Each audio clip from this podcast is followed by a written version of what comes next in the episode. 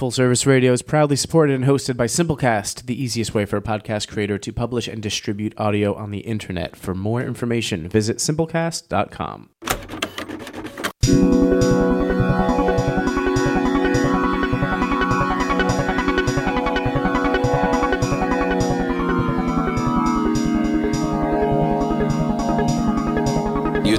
tuned into Full Service Radio. Full Service Radio. Full service. Full service, full service. Full service radio.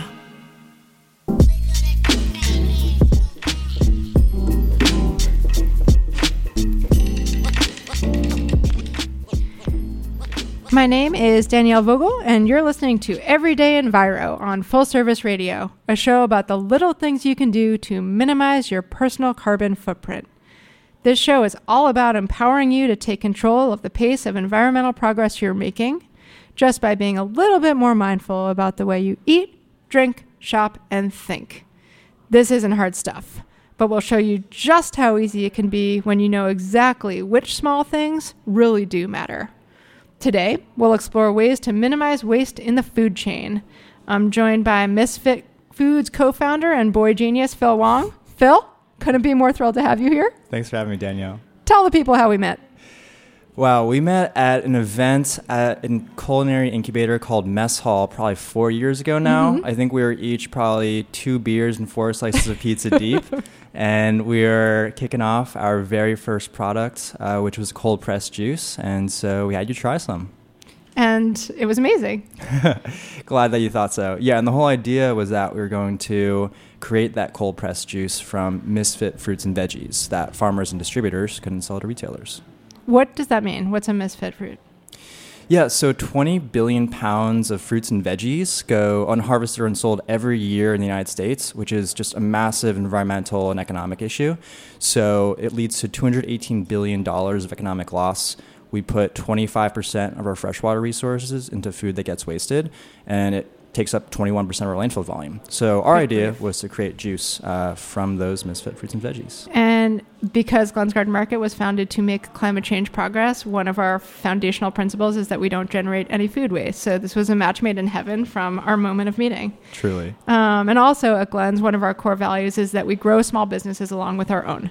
So in the six years that we've been open, we've launched 83 local small food businesses, giving them their very first chance to sell their products on our shelves. And of the companies that got their retail start on our shelves, 49 are owned by women and 21 were founded by people of color. Um, Misfit Juicery, of course, was one of our OG launches and one of my absolute favorites. Uh, not just because the juices were delicious, which they certainly were, um, and because you and Anne, your co founder, are amazing, but also because you two had a brilliant idea for minimizing food waste while giving ugly produce a second shot at glory, juicing it. Um, so, can you give us some context? What was the problem you were looking to solve when you guys conceived Misfit Juicery in a Georgetown dorm room?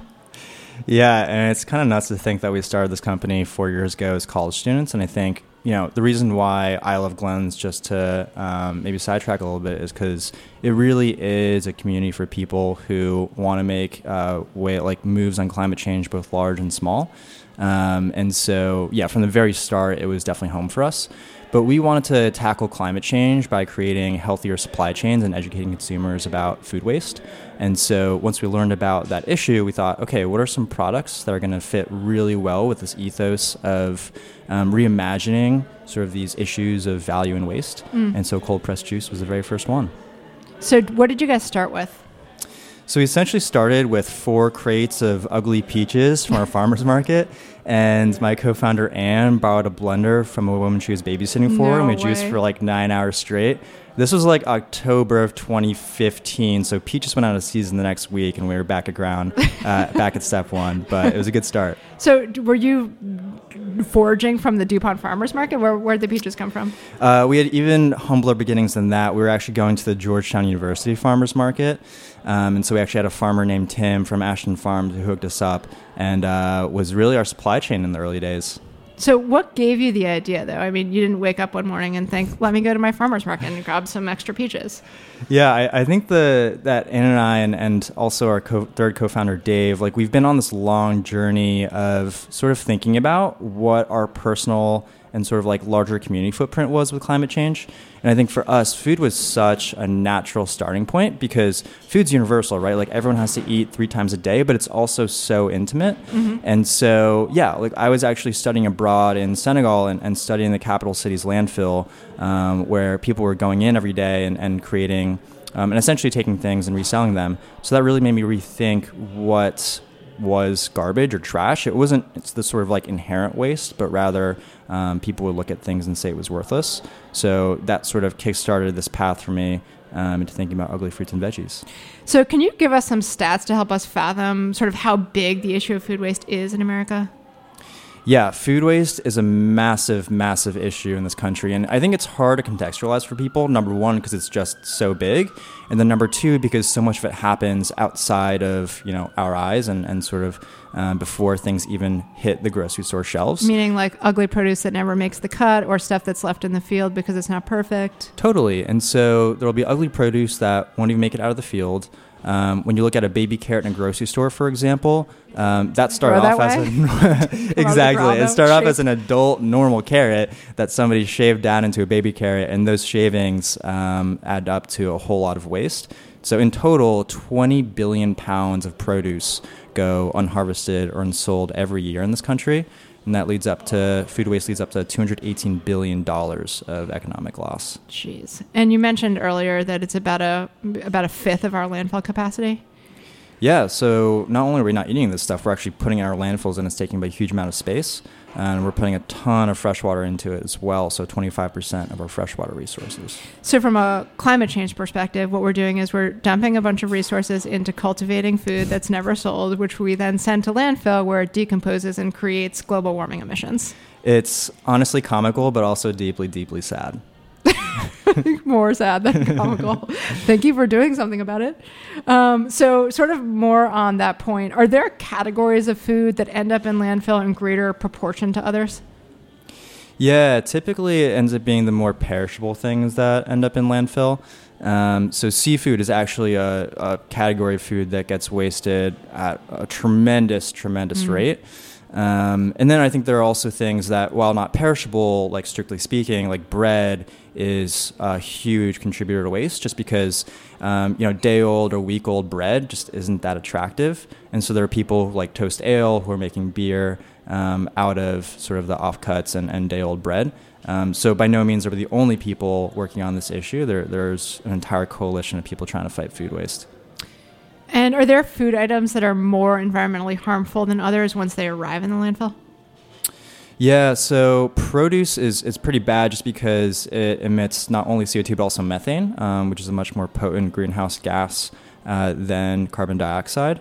Um, and then I'll say, like, uh, in terms of embedded resources, you look at your meat, for example, and that is just a huge culprit, right? Because Mhm. we put so much resources into growing cows, growing pigs, and for that food to ultimately get wasted, that's just honestly, it's a travesty. Yeah, for sure. I mean, not only are they consuming resources to to grow big enough to sl- slaughter, but then they need to be refrigerated. Exactly. And refrigeration produces hydrofluorocarbon emissions, which are 12,000 times more carbon intensive than CO2 emissions. So it's, I mean, soup to nuts, they're incredibly resource consumptive. So when they l- land in the landfill, they really couldn't be worse for the environment. the rabbit hole definitely goes deep on that one. It's not a good look. Um, great news. We can compost meat scraps at Glens Garden Market, so bring them by. They need not land in the landfill. Um, so, Phil, what should we be doing at the personal level to mitigate food waste, other than obviously eating the food that we buy? Yeah, I think the two really, really big things that I would encourage anyone to just take, like, honestly, five minutes to look at is number one, how you're thinking about expiration date labels, and then number two, uh, meal planning. So meal planning is a big one just because, you know, things that are sold in retail at grocery stores don't always make sense. You have your classic, you know, three pound uh, container of, of baby lettuce or romaine that you're not going to end up using. And so if you can plan your meals effectively, that's going to lead to just way less waste. The second thing is date labels.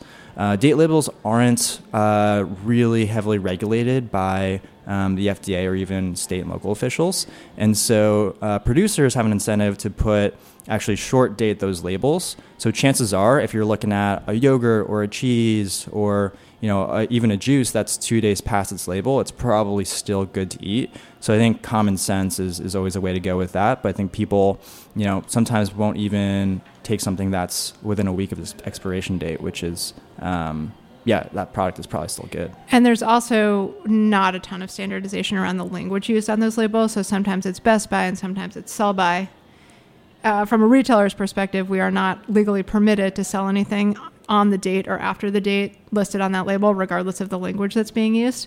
But so, for instance, yogurt is a fermented food, so I would mm-hmm. feel comfortable eating that sort of longer mm-hmm. after the mm-hmm. printed expiration date than maybe something that was more likely to foodborne illness, like ground chicken, for right, instance. Totally. So, can you give us some like rules of the road on that? Like, which sorts of things are you more comfortable eating further past their expiration date? Yeah, I think a really easy example would be frozen foods. And so with frozen foods, those will last a long, long time. So whatever your use by, sell by, best by date, chances are that that's just there to ensure freshness rather than actually an indicator of food, food safety. safety, interesting. Um, and I think even with meat, right? Like if you have meat that you're not going to eat, and this goes back to meal planning, if you're not going to eat all of your ground beef in the fridge, um, or you know, say a sausage, you can throw that in the freezer, and chances are it's going to be just as good when you thaw it. And you can even freeze bread. Exactly. Most things.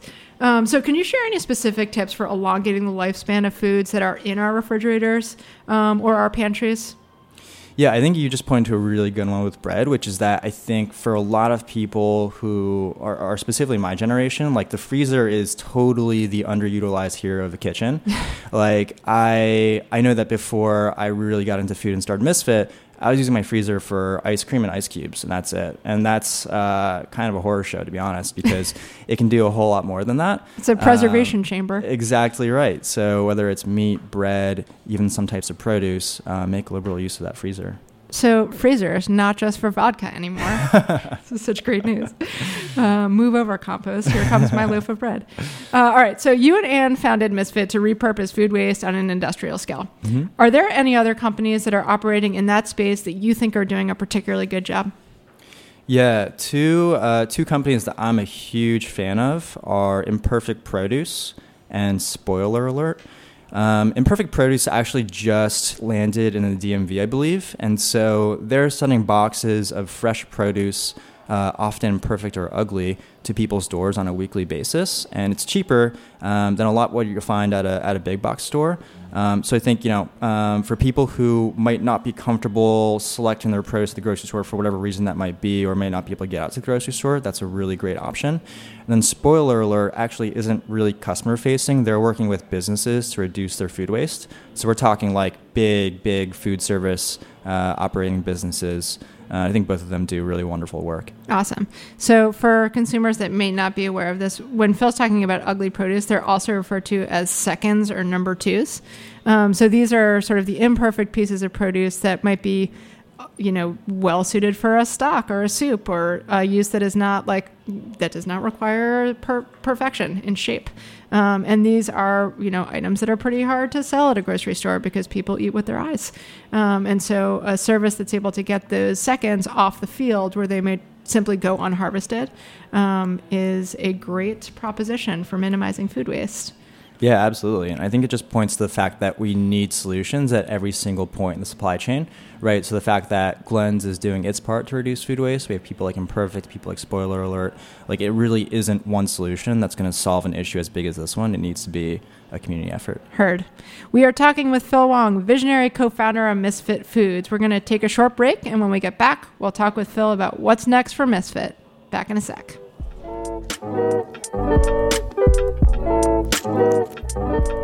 The track you're listening to during the break is called Don't Go by Keto. And if you're tuned in, you're listening to Full Service Radio.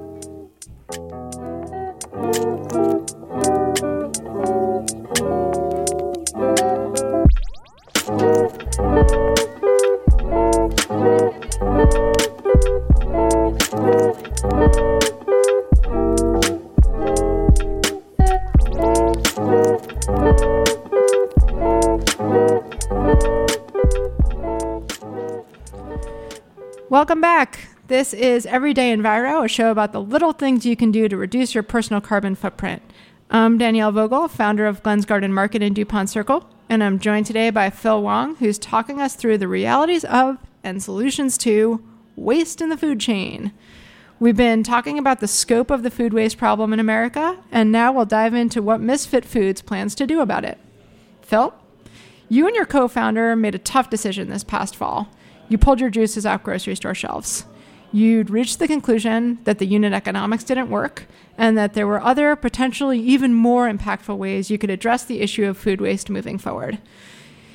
You two are the smartest pair in food, as far as I'm concerned. So when you came to me with that news, I stood behind you 100%, of course.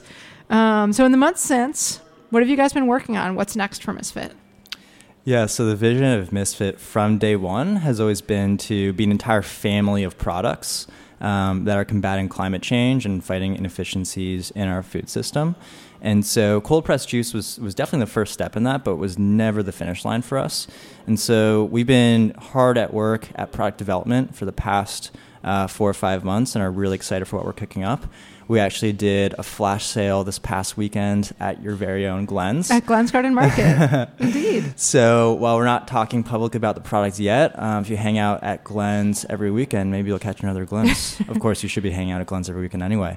Um, but we're really excited about center of the plate options in particular, just because juice, cool product, no doubt. Uh, but ultimately, that's not going to be a meal for someone, nor do we want it to be. We know there was a lot of talk about juice cleanses, and that was never really our angle. Mm. Um, and so, whatever our next product is going to be, we want to make sure that it's uh, really impacting people's nutrition and diets uh, in the way that, that a center of plate option ought to. And how close are you guys? When when can we expect you back in the market? Totally. Well, we're playing a little bit hard to get on that one. So we obviously did this flash sale this past weekend at Glen's and hope to have another one going on the next month or month and a half. Uh, beyond that, we're eyeing up a launch, a full proper launch this summer. So, how do you go about this R and D process? You know, you've ha- you're probably identifying categories that might be ripe for this sort of exploration. Um, what's your sample set? Who are you talking to? What data are you collecting? I mean, to the extent that you can share your creative process, how are you going about identifying sort of the next category that needs to be approached from this angle? For sure. Uh, in in a lot of ways, to be honest, it, it's kind of felt like group therapy for the past five months because we've just sort of been thinking about who it is that we want to be when we grow up and and what kinds of customers we want to be serving. Um, but I think the good news is that over the past few years, building Misfit, the one so much has changed and it's truly been a whirlwind but the one constant has been this really awesome community that we've been a part of. So at every single step of this way whether it's thinking through the feasibility of a supply chain or just whether people want to eat this product um, we've had a really great community to lean on and, and glen's is a huge part of that. But i think like one of the wonderful things of working in food is that people just want to try your stuff and they mm-hmm. want to help you create things that are yummy for them to eat uh, and so we've really leaned on that. And of course, I think on some basic level, it's just like, you know, as a team, what do we want to be eating? It's a good question. what, do you have any quirky, weird eating preferences? Are you vegetarian, flexitarian, vegan, pescatarian? Yeah, I, I, definitely identify as flexitarian, and that's an area that we're looking at pretty closely. So, um, for those of who don't, for those who don't know what a flexitarian is, it's somebody who wants to eat better meat or less meat without giving it up entirely. And so, 66% of Americans have tried to reduce their meat consumption over the last three years. Good news for the environment. Great news for the environment, but only 9% of those people have gone fully vegetarian. So, what products are out there for people like me, like those other flexitarians, um, and is there something in there that we could make? I think is the the big question that we're asking ourselves. That's a great question because we talked a little bit earlier about how energy and resource consumptive meat production is. So, if you're able to displace demand for some of that, then we can we can hopefully strive toward a more environmentally sustainable future in consumption. Totally. And at the end of the day, you know, meat's yummy. People should eat meat. They should eat good meat and maybe a little bit less meat. Yeah, it should maybe punctuate rather than sustain our diets. Exactly. Should be a little bit more mindful about the way it's integrated. Totally. I'm with that. Um, okay, so switching gears, let's talk for a second about the American consumer's bandwidth for spending money on products that align with their values. Mm. So your juices hit the shelves at a comparably high price point in the category, even though most, if not all, of your inputs were misfits, and so they had a low perceived value. Obviously, there are issues of scale that also impacted that price point. But in the final analysis, did you guys reach any actionable conclusions about consumers' willingness to spend more on a product that embodies values they align with on a personal level? For sure. I, I think consumers are definitely willing to put their money where their mouths are. I do think that if you're thinking of starting a business, if you're already running a business that's catering to people um, who you know embody this social social ethos or environmental ethos, the one thing you have to make sure of is that not only do your values align, but also that the product just aligns with their needs. Um, and I it has to be delicious. Exactly, and that's what I love so much about Glens, which is that like no matter if you are you know trying and striving to uh, make a difference in the environment every day, or just somebody who likes good food, there's something there that's for you. And I think the most powerful social brands are doing that. They're speaking to people who are the most engaged, but they're also approachable to the people who you know might not know as much about these issues. Yeah. You know, I think we're of the same mind on that subject. If it's not delicious, they won't buy it twice. Um, and there's only so much bandwidth for values-based spending on food that it's you you have to lead with something that's uh, appetizing and attractive, and it looks great on the shelf. I know you guys did a lot of work on that with your rebrand. Um, but the bottom line is like, no matter how values aligned it may be, they're not going to buy something that doesn't also um, taste good. Totally, and that's the mandate and the benefit of working in food, right? Like we have the opportunity to engage with people three times a day, Yeah. and so we have to take that. it's a it's an amazing opportunity and platform. So the bottom line is, folks will spend a little bit more on products that represent their personal values to a point, but those products better be delicious if they want to survive. Um, so has that conclusion informed your thinking as you position Misfit for the next step? I do, and I think we think really hard about um, how it is that we're going to be delivering value not only to the environment but also to consumers. And so I think that was really the reason why we were so keen on doing a flash sale at Glens this weekend, and, and not just an excuse to get uh, some really well-priced craft beer, but to make sure that we Four dollars every day. but to make sure that we were aligning what the products that we're trying to build with what consumers genuinely need and, and not just want. So, Phil, thank you so much for chatting today. I've certainly learned a lot, and it's always a, just an utter delight to talk to you. Um, can you leave us with any final thoughts on additional little things we can do to minimize our personal carbon footprint? Yeah, I, I think just riffing on this uh, flexitarian piece, I, I think it would be a really interesting exercise for people to just think about what it would look like to eat meat one fewer meal a week. And, and just think about what that looks like. And, and Hmm. not, maybe at the end not of the even like a whole meatless Monday. Yeah. just like a meatless lunch on Monday. Exactly right. And so, uh, you know, at the end of the day, maybe it's not for you. Maybe you really like your meat and you want to keep eating it. But I think just envisioning what that future might look like is really key for us, just as a culture, as a society, to make steps forward. Um, and ultimately, that behavior change will come from wherever it comes. But I think if everybody can dream in the same direction, then we're we're well on our way. Making progress one bite or bite evaded at a time. so, thank you for that. So, Phil, where can we track your progress? Totally. So you can definitely check us out on Instagram or on our website. Our handle on Instagram is at Misfit Foods. Our website is misfitoddsquad.com. Misfit Odd Squad. yeah. That's awesome. So join the Odd Squad, uh, get on the latest with new product development, and, and try our latest products uh, for discounted or for free. And if you're one of those people that loves photos of like crazy looking produce, this is the feed for you. it's, it's awesome and beautiful. Um, so before we end our time together, let's take a moment to reflect on why climate change is worth even attempting to address at the personal level. It's huge and complex, and at times it seems well beyond our control. But it's not. Sometimes we just need a little reminder that our actions have environmental impacts and that we do have the ability to take control of the pace of progress we're making in our daily lives. This is your moment of motivation. If all of the food waste in the world was a country, think a garbage island nation state, just a country made up of a huge pile of rotting food, it would be the world's third largest emitter of greenhouse gases. And though meat accounts for less than 10% of global food waste due to the carbon intensity of meat production, transportation, and retailing, as we discussed, meat based food waste accounts for one fifth of total global warming emissions from food waste at large. And speaking straight to Phil's heart, The per capita food waste carbon footprint in industrialized nations is more than double that of industrializing nations due to the wasteful market structures and our preference for pristine fruits and vegetables.